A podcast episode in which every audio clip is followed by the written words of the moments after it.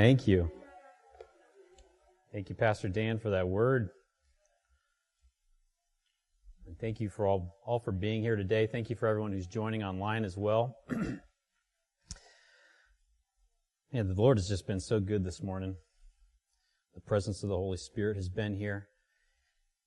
If you missed when we came in this morning, I shared that when I walked through the doors this morning, we had our worshipers were, were up here getting, getting warmed up to lead you in worship today. And right in coming through the doors, I could just sense the presence of the Holy Spirit with us. It was just wonderful. It was powerful. And I, and I hope that you experienced that when you came through the doors today. The Lord's just been priming the pump for us because, because He loves us and He wants us to meet with Him. He wants us to experience Him. He wants us to enjoy Him. He wants us to be transformed in His presence. So I'm just so grateful for His presence today. I'm just going to take a moment to pause and just acknowledge Him. Holy Spirit, we thank you. We thank you that even before we came here this morning, you were here waiting for us. We thank you that even when we were focused on all of our stuff, you were focused on us and, and drawing us to you. I ask that this morning, Lord, as we continue to press into you, that anything that would be lingering in our minds that we've carried in here, Lord, worries, doubts, fears, hurts, all those things, Lord, that we would, we would be able to lay those at your feet today. We ask that you would, you would come, bring healing, bring encouragement, Speak to our hearts. Draw us to Jesus. Let us glorify the Father in all the things that we do.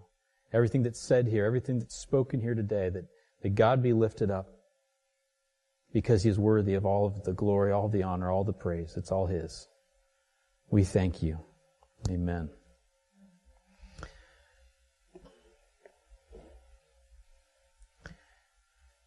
In case you missed it, we had a, really wonderful time on Friday with uh, the fellowship, the Christian fellowship here in St. Mary's County.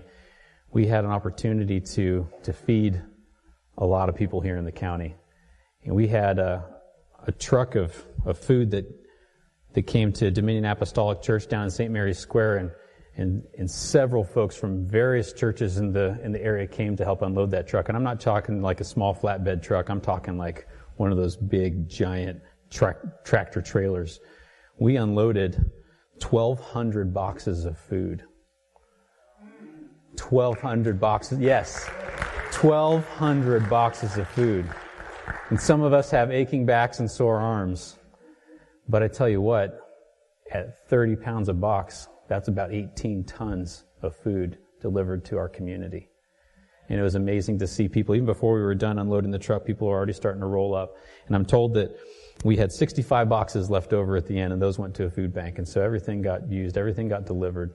I was just so thankful to be able to partner with our brothers and sisters in the body of Christ here in, in St. Mary's County. What, what a wonderful, powerful ministry. It, it is it's astounding to consider how much food that is. And it's not, it's not garbage food. It was good food meat and dairy and fruits and vegetables and good healthy stuff to people. I'm just so thankful to be to be able to serve with the body of Christ in a larger context than our four walls here. So I encourage you, if you missed that, you didn't know about it, go to our website, ofhsomd.com, because there you can sign up for our newsletter and you can get that. But that means you also have to read the newsletter when it comes to you in the email. Don't just, don't just uh, thumb through it or pass it by. We really want you to be engaged. God's doing some great things. We're partnering with other, other members of the body of Christ here in our community. And that's something new that the Lord is doing for us in, in, a, in a brand new way. Not that we've never done that before, but He's doing new things in that. So I encourage you to take those opportunities, build relationships with your brothers and sisters that, that don't attend here, because God's doing something new with that here. So just thankful. I just wanted to just give a, give recognition to that, because that was a wonderful, wonderful event. You know, this morning, I got messed up by the Lord. Got messed up by the Lord. Been preparing this message, and Katie said, "You got to come and watch this this video because we're we're getting ready to do another pursuit night this upcoming Saturday, folks. Show up for that. Really, come on out for that because it's a good time. We're we're building the the worship list for this. She showed me a video, and it was it was just wonderful. and they were singing uh, "Worthy of It All" and Agnus Dei, and both of those songs have hit me at various times in my history with the Lord. I've been undone by those songs multiple occasions. And to see the Lord just kind of stitch those things together and hit me with that this morning, it just, it undid me this morning. I'm just there weeping in His presence because He's so good. He's so good. And when we have history with the Lord, He likes to sometimes just say, Hey, remember that one right there? And He'll drop it in your bucket, and all of a sudden you're undone, remembering His goodness to you, His faithfulness to you, and the fact that He's not just good to you, He's good to everybody both the righteous and the unrighteous. He is good to us because He is good. He loves us just in so many dramatic ways. and He really just undid me this morning. Now, I was preparing this message and things were coming together, but He just broke things apart for me. So I'm going to see what pieces actually come into this from what He shared with me because it's, He's for you. He's for you. He wants you to know about the hope and the calling that He has for you. His message today is about peace. He is the Prince of Peace, and He's coming to give you peace. He's already come to give you peace, but His peace is still extended to you every single day. And He's not only extending peace to you, He's forming peace in you. And you get to carry peace with you. And you get to leak peace wherever you go. That's the opportunity that is available for us. We don't always walk in that, but the potential is always there. We've been talking about the fruit of the Spirit over the past couple months. We've spoken about love. Last time I was with you, I spoke about joy. Remember, choose joy. And then I stepped right off into the next day and got smacked with having to try to do that myself. and I got leveled. I didn't, I did not perform well on that, on that pop quiz. I just want you to know that I did not perform well on that pop quiz, but thank the Lord that I have brothers that I was able to reach out to who helped lift me up in that time. Folks, we need one another to remind us, didn't you just preach about that yesterday? Yeah, you're right. But his message today is about peace. Third fruit of the Spirit is peace. We go to Galatians 5 22 through 23, it says this But the fruit of the Spirit is love, joy, peace, patience, kindness, goodness, faithfulness, gentleness, and self control. Against such things there is no law. As I was reflecting upon all of those characteristics and attributes today, it just resonated with me. It's kind of like a duh, right? But if you look at this, these are the characteristics of God. And of course they would be, because they're the fruit of His Spirit. See, as He's forming Christ in you, He's, He's bringing out fruit, He's producing fruit in you that is demonstrated in your life. That demonstrates who He is. It demonstrates His nature and His character.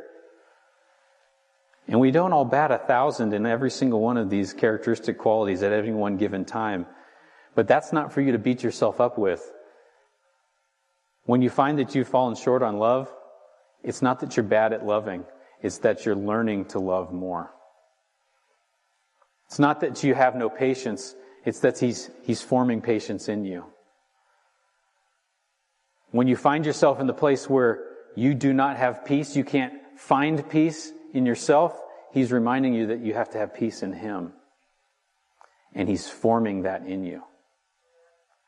Listen, we're, we're playing the long game here, folks. You should see evidence of this fruit in your life from early on in your walk with the Lord. But it's not the mature fruit that He's going to produce in you. So be confident that He is doing this work in you. You just get to, like Pastor Dan said, give Him your yes. And then He prunes you so you become more fruitful. But Bill Johnson says your reward for producing fruit is pruning. It's not your punishment for producing fruit, it's, it's your reward. You get to be pruned because God is playing the long game with you. Several years ago, I've shared aspects of this story, but several years ago, um, many of you know Katie and I went through some challenging pregnancies, and our, our first pregnancy was was really the beachhead for us in going through challenging pregnancies. And I remember in that season really having to learn to surrender to the Lord because everything that I was trying to do in, re- in rebuking the storm was not actually causing anything to actually change. Everything I knew to do at that point in time wasn't working. The needle wasn't bumping at all. And so he had to teach me in that moment how to surrender to him. And I remember giving it all to him and saying, Lord, even if this thing goes just terrible, I will still serve you.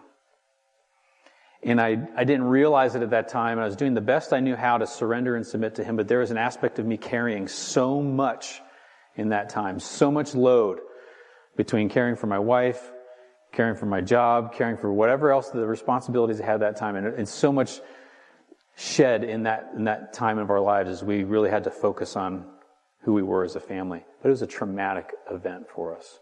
And not just like a traumatic event that took place over a, a day or a week or whatnot. It was months long. And it continued and it continued and it continued. And we were living in that tension. And I didn't realize the emotional weight that I was bearing. But after our son came and he was healthy and happy and doing all that just great, and we were rejoicing in, in what the Lord did, I'd say it was about seven months later, one little comment from somebody threw me into a tailspin like I didn't ever knew I could go into. And I would look at it, look back at it now and look back at the probably two or so years that followed that and recognize me, I was in a depression in that point. I could, if you've ever been depressed, manifest in different ways. But I remember struggling through my day all day long. You know, what was crazy was I had more responsibilities in my job than I'd ever had before. It's like, why is this happening to me? What are you after, Lord? And he was after me, coming after him. And I don't say that lightly because the crushing pressure of being in a depression is not something to take lightly. But he was after me, being after him. And I'm sure there's a host of other things that were going on in that time. I don't recommend depression to anyone. But if you've gone through a depression or if you're going through a depression, every single day can be a struggle. Moment by moment, it can be a struggle. I remember waking up in the morning, and before I even opened my eyes, it wasn't the presence of the Lord that I felt. It was the presence of that depression that I could feel. The flood of worries and concerns and cares coming across my mind. And my heart just, I didn't even want to pull the covers back. But I knew I had to. Every single day was crushing. I had anxieties, I had fears, I had all sorts of doubts, all sorts of things where I'd ever had a challenge with those things. I'd always been able to brush them off or, or whatever. It, nothing that I was ever, ever able to do before was working, and it kept mounting higher and higher and higher. And I remember the Lord took me to a place of, of really having to come to Him so directly. What it drove in me was back to His feet, back to Him. Because what I had was the absence of peace. I had chaos, I had confusion, I had doubts, I had anxieties, I had, I was in complete unrest in me, moment by moment by moment. and it was so challenging and so hard. But it drove me back to his feet. It drove me into the word. And he taught me things through it. This is part of my history with God. We all have history with God, even if we don't know Him yet. This is part of my waking history with God. Getting to learn to know Him as the Prince of Peace and to watch as He would bring me peace and form peace in me. Because His peace is not peace that you generate. His peace is, is Him forming peace in you. It's by His Spirit. And sometimes He has to bring us, not everybody, okay? I'm not saying this comes on everybody, but if you find yourself in depression, recognize that sometimes God brings us to that place of utter destruction in our ability to do things on our own so that He can show up for us and truly show us that He is our source of peace. That is my story, and some of you also share that. It's a hard journey, and it's not one to take lightly. But I need you to know that God has already overcome it. Jesus has already overcome that. And your hope can be in Him in the midst of, of what you're facing. Now, I don't say that to say, whenever I would come to the Lord, everything was fixed. I'd go throughout my day and everything was honky dory. I actually had a piece of paper that I would carry around with me because I'd have to take notes. Not on the worries and the fears and the doubts that I was having because they were like innumerable. But what I was having to write down and take notes on were the, the micro revelations I was getting from the Lord along the way in discerning what was something that he brought to me because you know we still have we still have responsibilities. We still have things we have to deal with. But depression tells you you have to deal with everything and none of it is anything that you can actually handle you have the enemy lying to your to your spirit telling you this is a problem this is a problem this is a problem this is a problem this is a problem this is a problem, and everything is your responsibility you become introspective and the weight of it crushes you i had to learn to discern lord what is it that you are telling me? And what is it that the enemy is telling me? Because if I'm going to move on any of these things, I have to know it's from you and not the enemy. So learning the source of the voice was very important. Because I knew that if God brought something to me to deal with, then His grace was already there for it to be dealt with. But the enemy would throw up a hundred different things that God never brought to me in that moment to deal with. I was learning to discern the voice of the Lord and to walk in his peace. And I'd carry this piece of paper around with me whenever I'd feel that. You know what the feeling, right? Blood pressure goes up, heat comes into your face and your ears, you feel the whole pressure. Oh Lord, what am I doing right now? And I'd take that piece of paper out and I'd start reading. Went through my checklist. Did it come to me this way? No. Did it come to me this way? No. Did it come to me this way? No. Did it come to me this way? No. Okay. I don't deal with this. Thank you, Jesus. But I learned in that, in that season, that, that He could bring me peace in the midst of my storm. And it's not like it was an everlasting thing from that point on, but it was like this momentary window, a bubble of being able to get that breath with him, and then sometimes it was right back under. But he was there with me in the midst of it. I want to share Psalm 91 with you because I was just in worship here, and he brought it to my, my memory in sharing this story with you. This was a lifeline for me in this time. And so I encourage you, if you find yourself in depression right now, if you find yourself in a place of anxiety, in doubts and fears, this is a go to where his promises are so good for you. Whoever dwells in the shelter of the Most High will rest in the shadow of the Almighty. I will say of the Lord, He, He, not my own thoughts, not my own strength, not my own abilities, not the plans that I make, not the things that I do, the walls of defenses that I can put up against my, around myself to protect myself from what's coming. He is my refuge and my fortress, my God in whom I trust. Surely he will save you from the fowler's snare and from the deadly pestilence. He will cover you with his feathers, and under his wings you will find refuge. His faithfulness, his faithfulness will be your shield and rampart. You will not fear the terror of night, nor the arrow that flies by day, nor the pestilence that stalks in the darkness, nor the plague that destroys at midday. A thousand may fall at your side, ten thousand at your right hand, but it will not come near you. You will only observe with your eyes and see the punishment of the wicked. If you say, The Lord is my refuge, and you make the Most High your dwelling, no harm will overtake you, no disaster will come near your tent. For he will command his angels concerning you to guard you in all your ways. They will lift you up in their hands so that you will not strike your foot against a stone. You will tread upon the lion and the cobra. You will trample the great lion and the serpent. Because he loves me, says the Lord, and that's not just for men.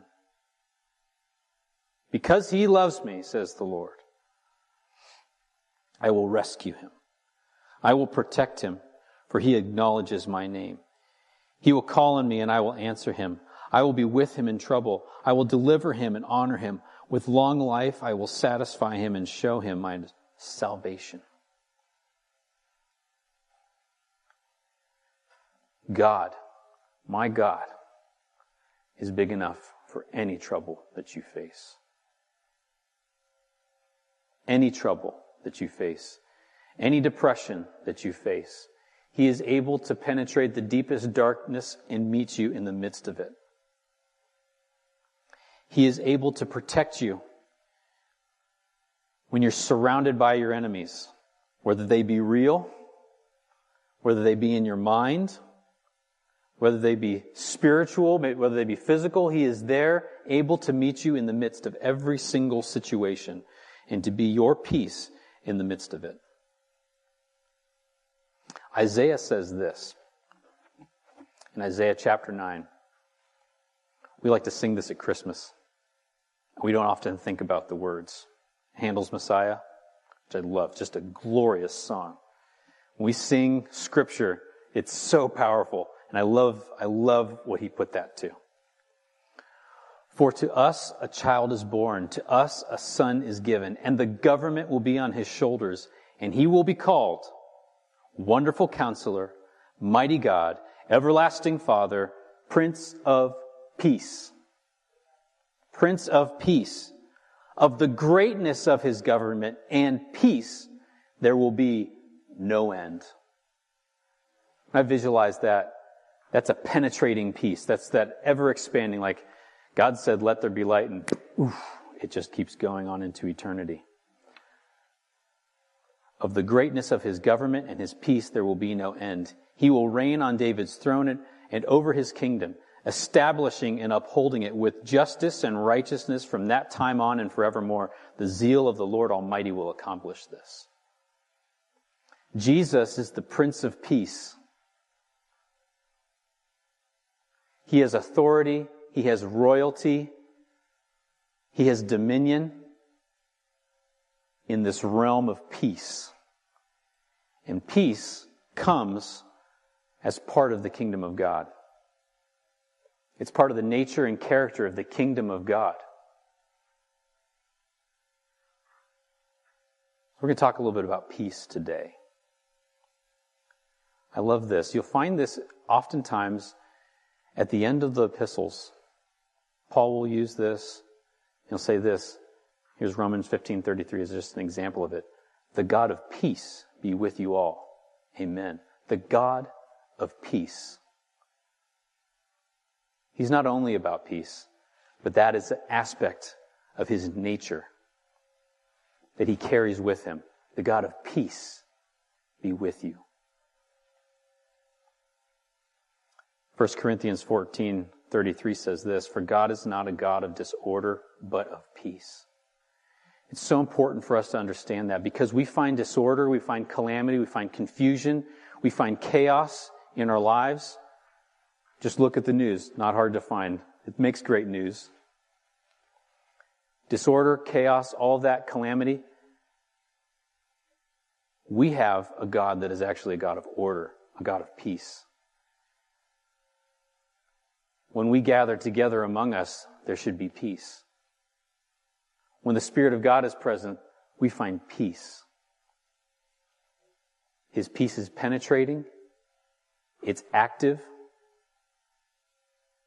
and it actually destroys things. his peace is a destructive force. What?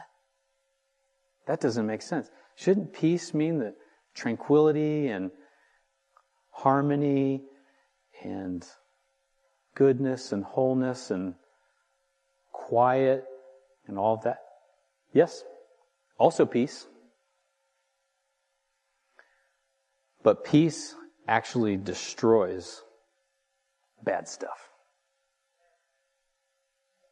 It destroys the works of the devil. Let's look at 1 John chapter 3, starting in verse 7. Dear children, do not let anyone lead you astray. The one who does what is right is righteous, just as he is righteous. The one who does what is sinful is of the devil, because the devil has been sinning from the beginning. The reason the Son of God appeared was to destroy the devil's work.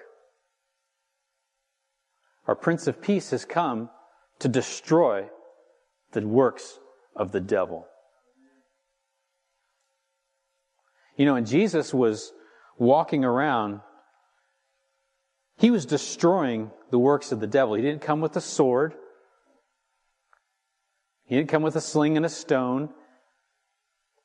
He came with peace and destroyed the works of the devil.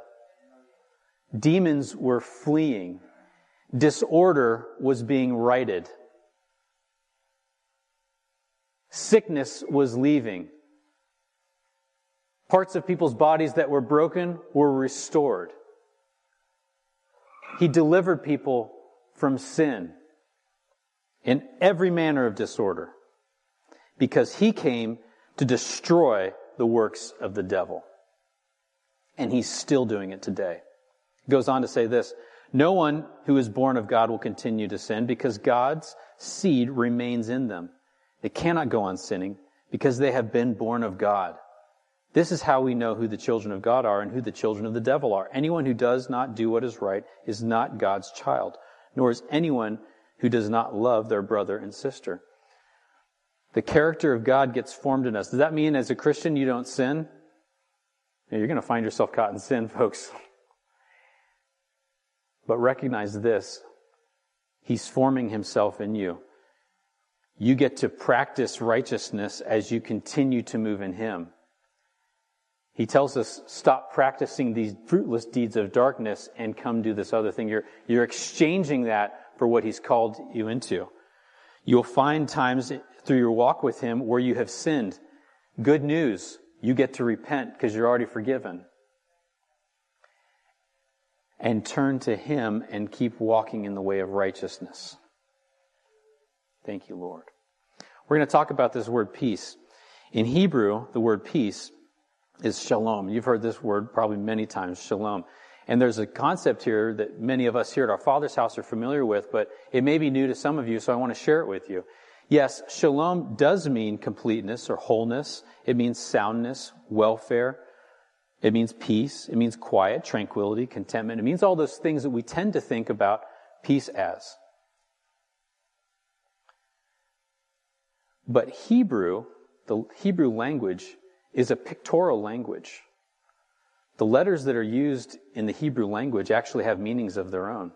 And so when you construct words in the Hebrew language, that those word symbols actually say something that aren't necessarily this definition that we know. It doesn't, it doesn't mean that definition is wrong. It means there's a, there's another factor to many of the words that we hear in Hebrew that carry with them meaning that's important for us. So, shalom is actually four letters. Shin, Lamed, Vav, and Mem. Shin means to destroy. Lamed means authority. Vav means establish or join something together. And Mem often means chaos or disorder. So the pictorial picture of the word shalom means to destroy the authority that establishes chaos or disorder. Yeah. That is the banner of what that word says pictorially. To destroy, and you've, you've heard this. Pastor Lanny said this up here. Remember, it means this to destroy the authority that establishes disorder. Because that's the pictorial view of what that word is. We need to lay hold of that because it's a deeper, it's a deeper thing. It's like stuff that you, you don't even see anymore because it just becomes the background scatter of what's around you, the environment that you're in. But this is there. God, God hides these things for us so that we find them. And so we can say, wait a second, Jesus came to destroy the works of the devil. He came as the Prince of Peace.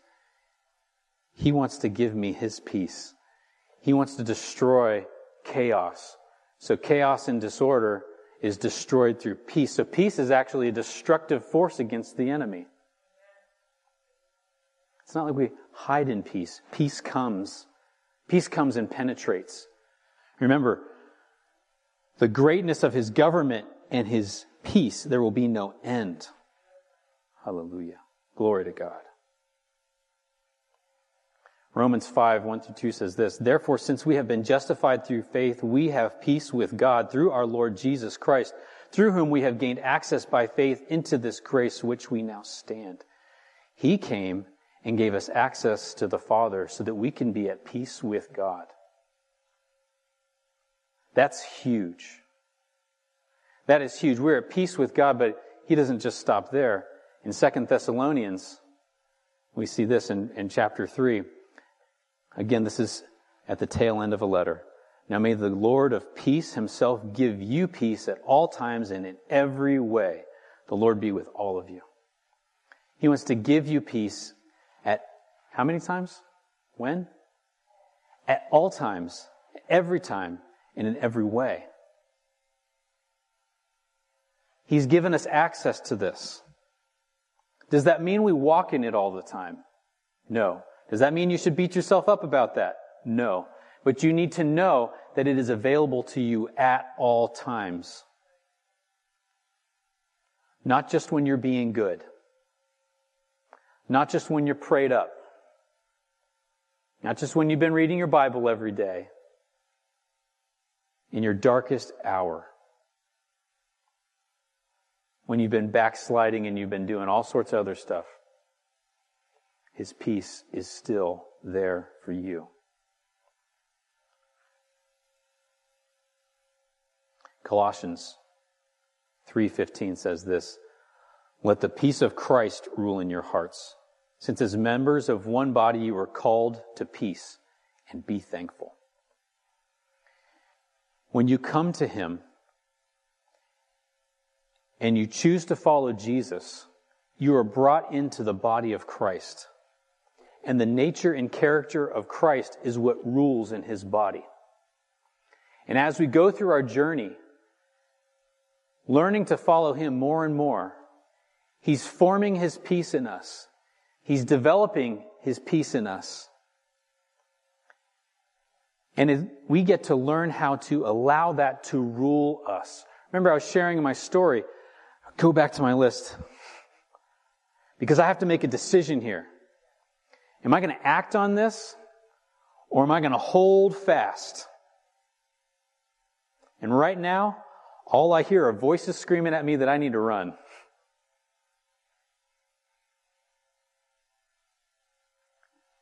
Let the peace of Christ rule in your hearts. Remember, the heart is the seat of your decision making capacity about what you are going to do. That's why God tells us that above all things we're to guard our hearts. Remember? Because if you run because of fear, you've made a decision out of fear, God's still going to be with you. But if you had held fast in that moment, He has something else for you as you're learning to rely on Him, as you're learning to stand firm in Him, as you're learning to rely upon the economy that He wants to give you in that moment to hold fast and be strengthened by His Spirit. Isaiah 26, 3. This is a good one. This is a really good one. This is one you memorize, you put it on your mirror, you just keep going over it because it's instructive and it's a promise. You will keep in perfect peace those whose minds are steadfast because they trust in you. And you recite that. And you, you instruct your soul in what it's going to do. He's going to keep me in perfect peace because my mind is steadfast on Him. I'm going to trust Him. I'm going to stand on who He is. I'm going to remember who He is, and I'm going to hold fast in this. The word there for perfect peace is, is is uh, a Hebrew exp- expression. It's shalom, shalom. That, that double speaking of something emphasizes it. We keep you in perfect peace. And that shalom, shalom. And when it's talking about minds here, I just learned this. Is so fascinating. It's not just about your decisions or your thoughts. It's a, it's a particular aspect of it. It's your creative, imaginative mind. I want you to consider that for a moment. When my creative, imaginative mind is resting on Him and I'm trusting on Him, He keeps me in shalom, shalom. He keeps me in that perfect peace. I'm going to read that from the Amplified for you here. You will keep in perfect and constant peace the one whose mind is steadfast, that is, committed and focused on you in both inclination and character, because, because he trusts and takes refuge in you with hope and confident expectation.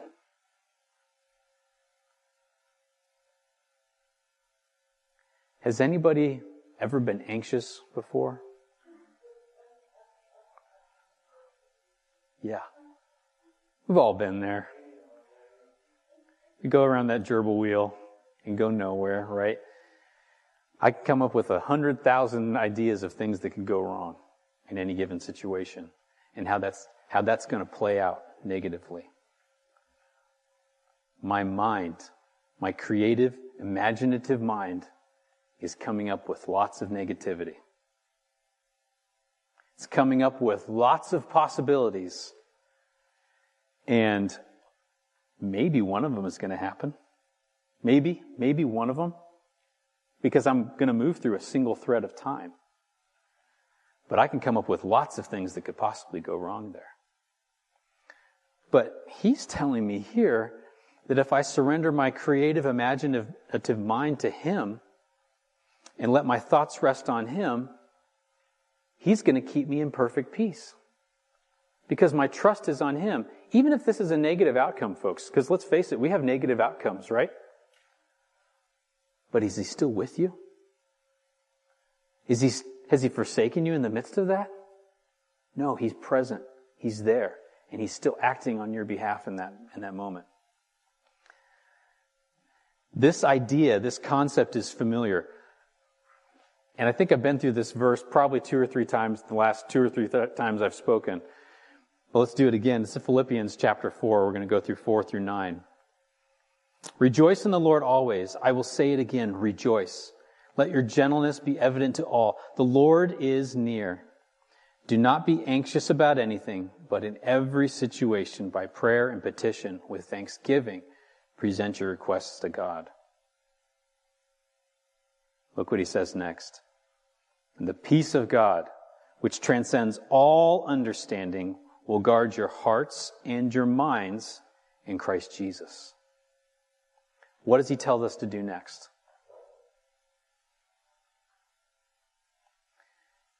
He tells us a place to put our minds, doesn't he? He says, finally, brothers and sisters, whatever is true, whatever is noble, whatever is right, whatever is pure, whatever is lovely, whatever is admirable, if anything is excellent or praiseworthy, think about such things. Bill Johnson has a great teaching about this. I highly recommend it to you. I think it's called like a lifestyle of peace. Go watch it. It's so good. He talks and digs into this way deeper than I'm going to here today, but it'll be an encouragement to you. And he goes into this passage right here. But here he says, Whatever you've learned or received or heard from me or seen in me, put it into practice, and the God of peace will be with you. So, first of all, he says, don't be anxious. Because what happens with anxiousness? What happens with anxiety? We've now surrendered our imaginative, creative capacity to think to negativity. Right? We're actually starting to faith on things that God never gave to us. We're living in realities that will probably never come to pass.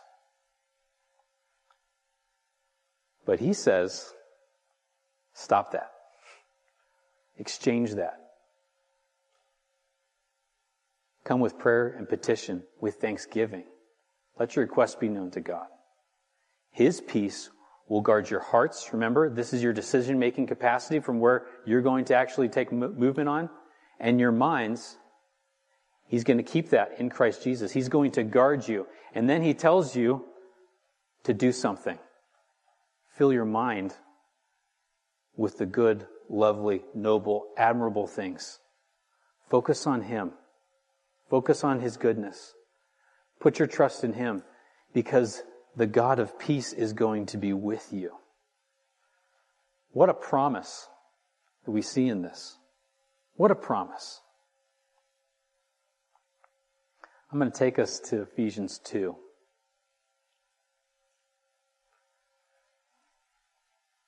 Because peace destroys things that would divide us, things that would separate us, ways we're distant from God and from one another.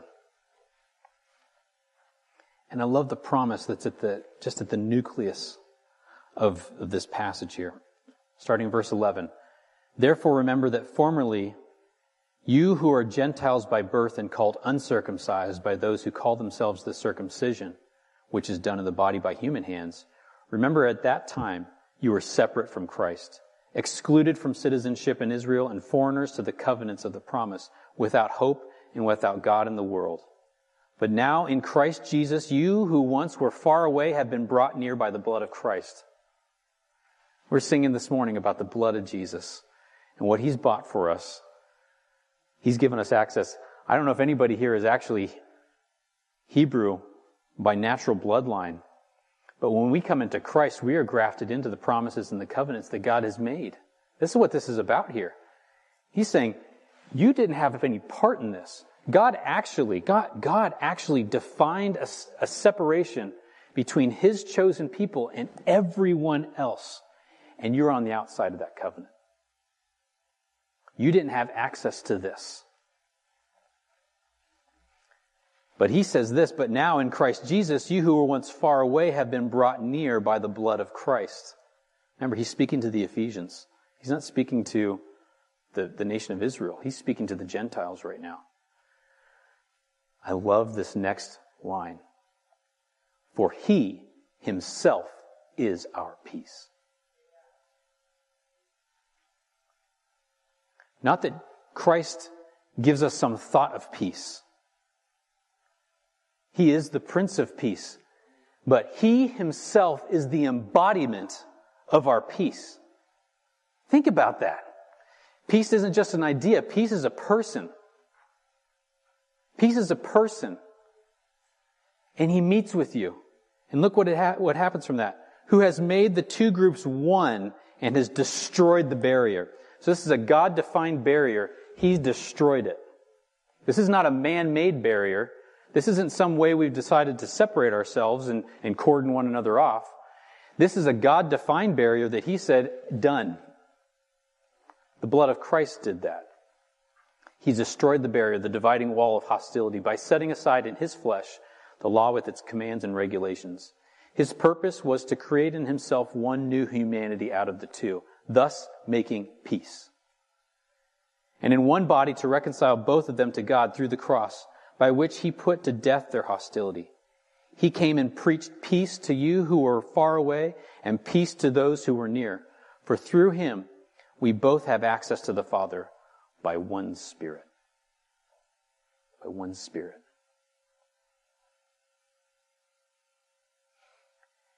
His peace and the greatness of his peace and his government is without end.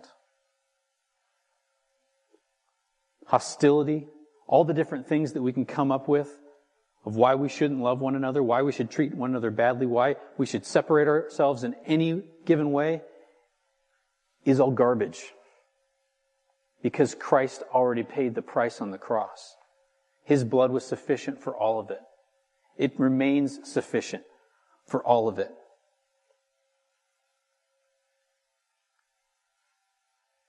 And he is looking still, continuing to destroy the works of darkness through his peace. And he's given that work to us. Your promise in the midst of your storm, your own personal storm, is that he's going to meet you in the midst of it. But it's not meant to just stay inside here. He has given you peace because he intends to form peace in you to be put on display. Just as God sent Christ into the world to bring peace, Christ has sent you. He has sent you. He sent you. The fruit of His Spirit, one of them is peace. And we don't hide that fruit, right? We don't hide the light he puts it up high so that it can be seen. The peace that He's giving you will mature over time. And you can't even help it as you mature in peace. When you walk into the room, you change the atmosphere because darkness has to respond to the peace that you bring into that room. Disorder has to respond to the order that you're bringing into that room.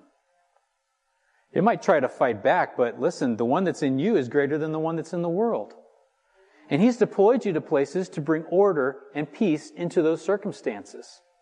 He sent you as His representative to destroy the works of darkness there. Sometimes we don't feel like that can happen.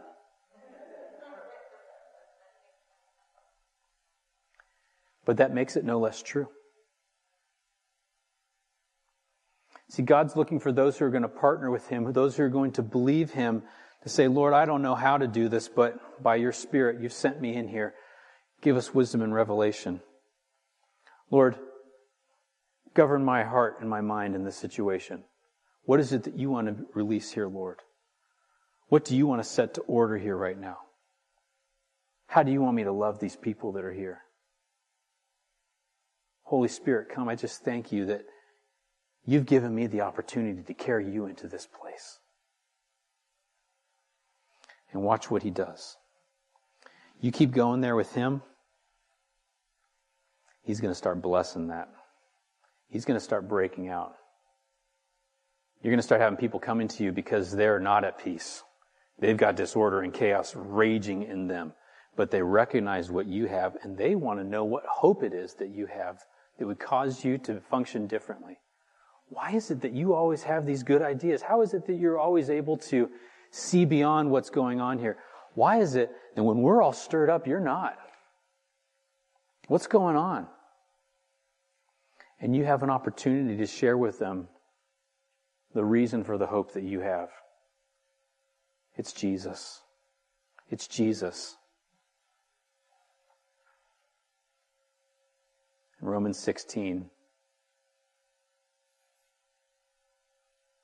Verse 20. I'm just going to read this. The God of peace will soon crush Satan under your feet. Come on.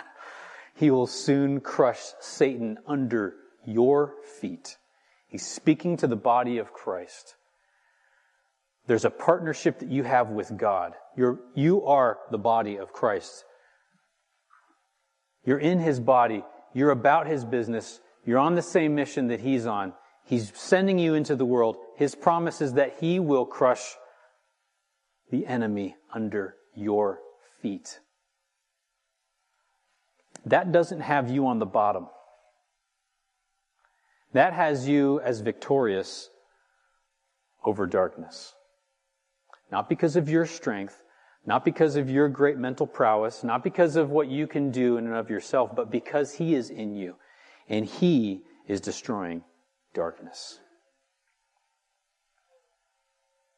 Glory to God. Glory to God. If you are battling depression,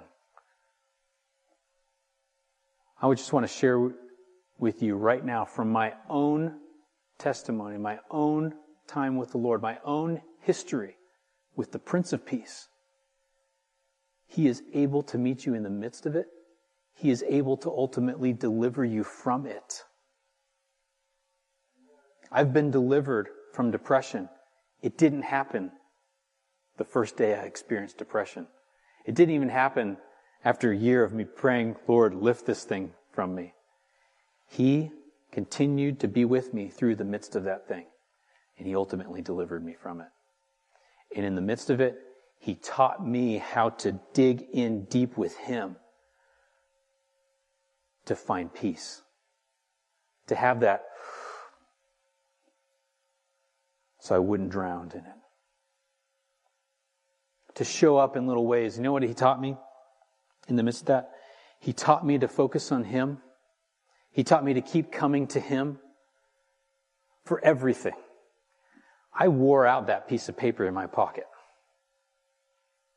You know, when you folded something over so many times and you open it back up and there's little holes and lines and creases through it. Yeah, that thing was tattered. I think I had to rewrite it a couple of times just so that I could not have to have a confetti in my pocket. But he taught me how to drive in deep with him. He taught me how to find him in the midst of my storm. He taught me how to hear him when all the other voices were raging. He brought me into his word so that I could find Psalm 91 and other passages that were my lifelines in that point in time. Lord, I know your word is true, even though all this feels like a lie right now. I know your word is true, and I'm going to stand firm on it. To keep coming back to him there. And you know what else he taught me? To stop inspecting my navel. Are you familiar with that concept? Stop being so introspective.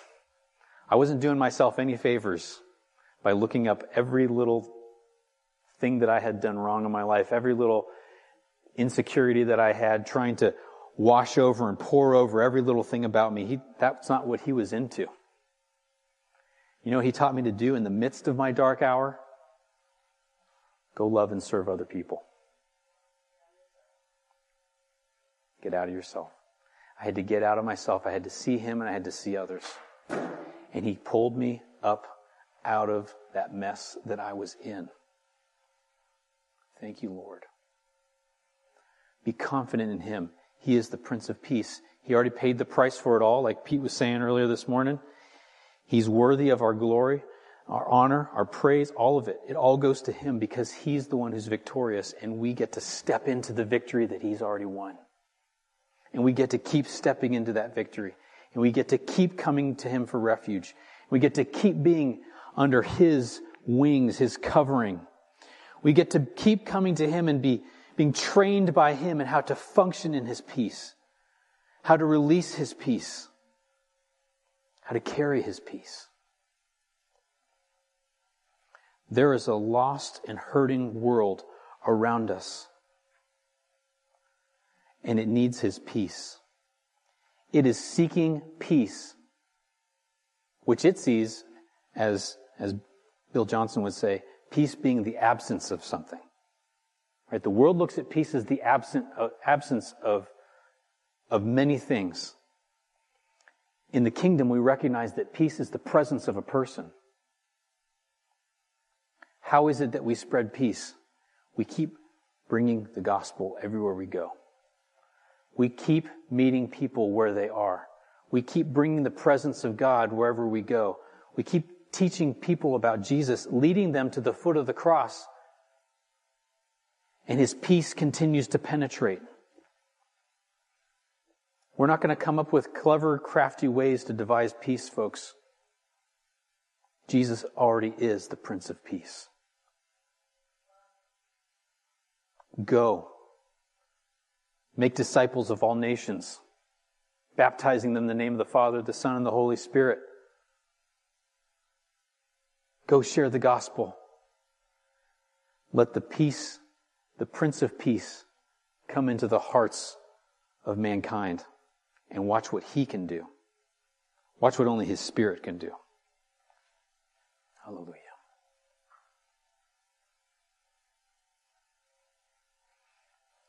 We're going to do some communion.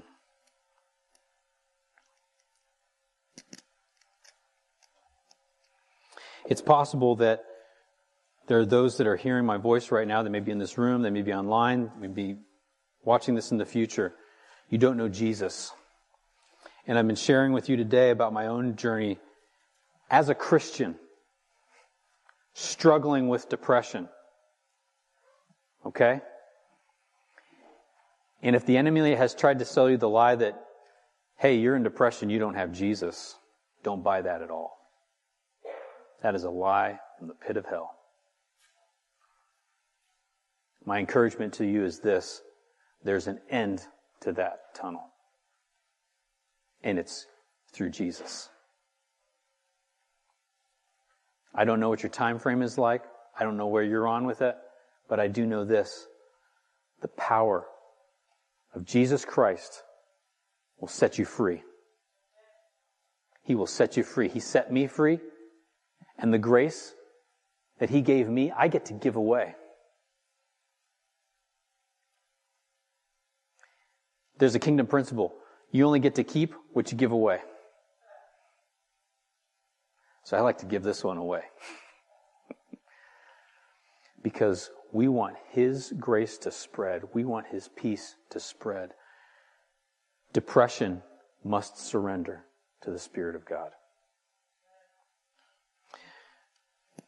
Jesus paid the price. His body was broken for us. His blood was poured out for us. He made a way to the Father. He has overcome every scheme and work of the enemy. And now it's playing out in time and space. And we get to participate in the unfolding of this as his kingdom continues to expand. If you don't know Jesus as your Lord and Savior, I'm going to tell you right now, the only way you're going to find true peace is in Him. You're not going to find it in any other way that you try to distract yourself. There's no other religion that's going to satisfy you, that is going to bring you peace. It's all a counterfeit. There's only one true Prince of Peace, and his name is Jesus Christ of Nazareth. And he came to destroy the works of darkness and to give you a way back to the Father through himself. Not all ways lead to God. Not all paths lead to God. Jesus says, I am the way, I am the truth, I am the life. There's only one way to the Father, and that's through me. He went to the cross for you. He paid the price for all of your sins that you have ever committed. Prior to knowing Him and during knowing Him, He's paid the price for all of it. But you only get to cash that check if you choose to believe in Him and follow Him and surrender your life to Him. And here's the deal when you surrender your life to Him, you find your life. And that might sound backwards and upside down, but we live in an upside down kingdom. Where the least among you is the greatest.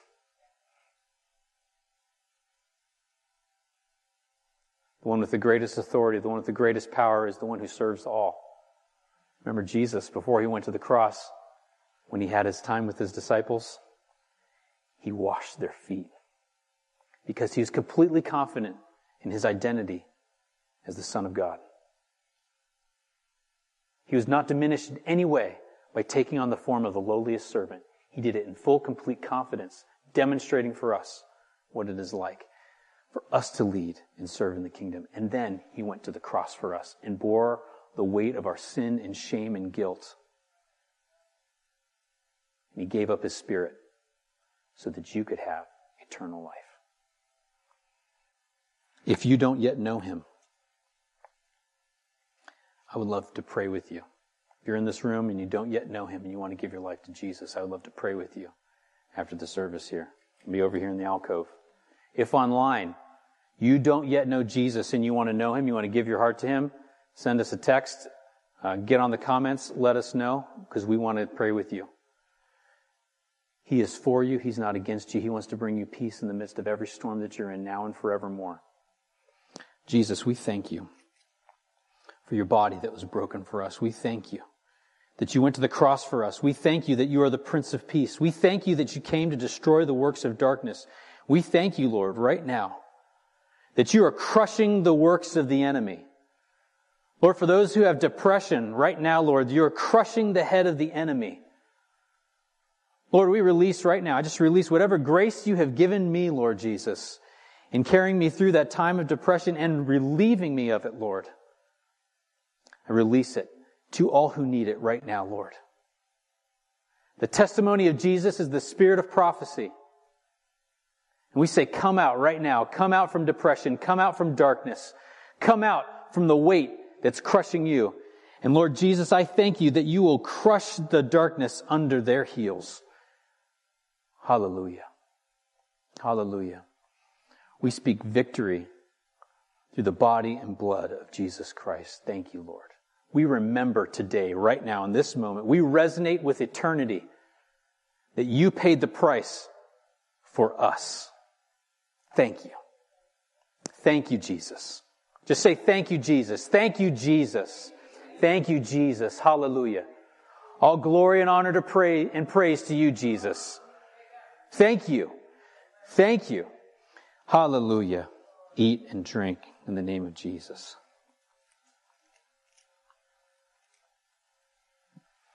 Do we have any prophetic? We have some prophetic words this morning. Here at our Father's house, if you're not familiar with us, and you're if you're not familiar with this, we believe and we see God speaking through people to people. We call that prophecy. Okay, so we have two words this morning that we're going to share with you. You need to turn it on.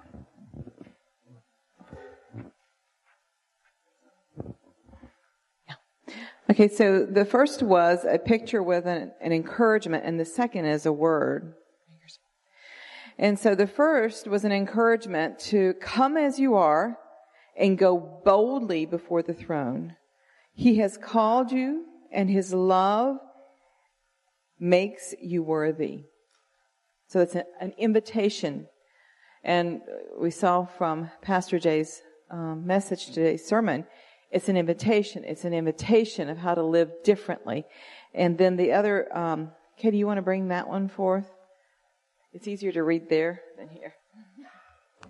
Okay. I also, um, actually, a year ago, the Lord showed me a picture. Um, it was May 3rd of last year, and the picture was um, of a young man rowing a, a rowboat by himself over to an island. And the Lord reminded me of that this morning almost a, a, year later. And my sense was that there is someone who for the last year has been walking and struggling in their own strength. And that the last year has been a year of isolation and not just COVID isolation that we've all been through, but of very purposeful isolation on their own as if they were on their own island. And the Lord has been there with you and watching the entire time and He's beckoning you. And it is also a sweet invitation back to Him. He's not upset. He's not disappointed. He's waiting. And his invitation is to take your, your weary arms and your weary body and return to him. If you identify, can we have some of our prophetic folks just come on up here?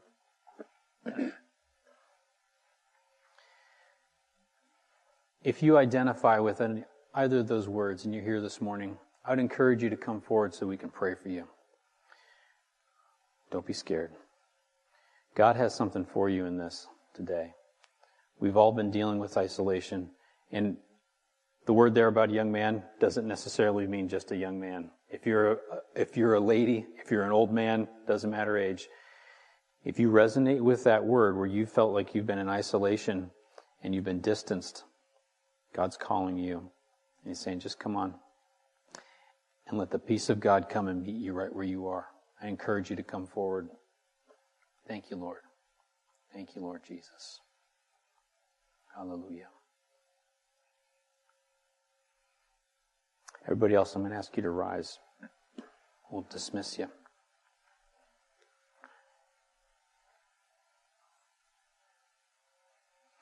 Lord Jesus, we thank you that you are the Prince of Peace. We thank you, Holy Spirit, that your presence was here waiting for us this morning. Lord, I thank you right now that you are delivering right now people from the works of darkness. You are crushing it, Jesus. Lord, you are so crushing it. And we thank you. I ask right now, Lord, for you to meet with your people as we go through our week. Lord, as we continue to respond to your presence, as we mull over these thoughts, maybe we have doubts and anxieties. Is this even true? Lord, I know that as, as people reach to you and they ask, Lord, teach me what you have for me in this, that you will show them. You will meet them right where they are. I rebuke fear, anxiety, anxious thoughts right now in the name of Jesus. And Lord, right now, I release peace and good order over your people right now. I ask that the Spirit of God would visit with us. Lord, that you would just wreck us. Lord, even as we're driving down the road, you just make us weep. And I thank you, Lord, that you protect us still as we're driving. Father, I just thank you for your people. Lord, as we come to your word, as we open it up, that we would meet the presence of God before we even read a word. We thank you, Lord, that you are alive. We thank you, Lord, that you're destroying the work of, works of darkness. And with my brother, Lord, I just rejoice over this last year. I thank you for all the challenges and the trials that we've gone through over this year, Lord, because I know it's drawn us closer to you. Lord, that you're teaching us in this time to just focus on you and you alone, Lord, to come to your word and find you there, find your promises and find them fresh and anew. Lord, I ask that you would give us new adventures in our Bibles. Lord, that you would open up new words, new understandings, new things that we have never seen before, Lord, as we come to you, because our, we would have a fresh understanding, a fresh perspective from what you have brought us through in this time. And Lord, I ask that you would give us a heart for others. Not only here within our body, Lord, but outside these walls. Lord, that where we go, Lord Jesus, we know that you are with us, bringing your peace to transform the atmosphere that we are brought into. I thank you, Father. I thank you, Father. I thank you for everything that you're doing. I thank you for how you are calling us to partner with you. I thank you, Lord, that you are overcoming, and I thank you for the good work that you are doing right now. I bless your people in the mighty, powerful name of Jesus Christ of Nazareth, our Prince of Peace. Amen. Go in peace. Amen.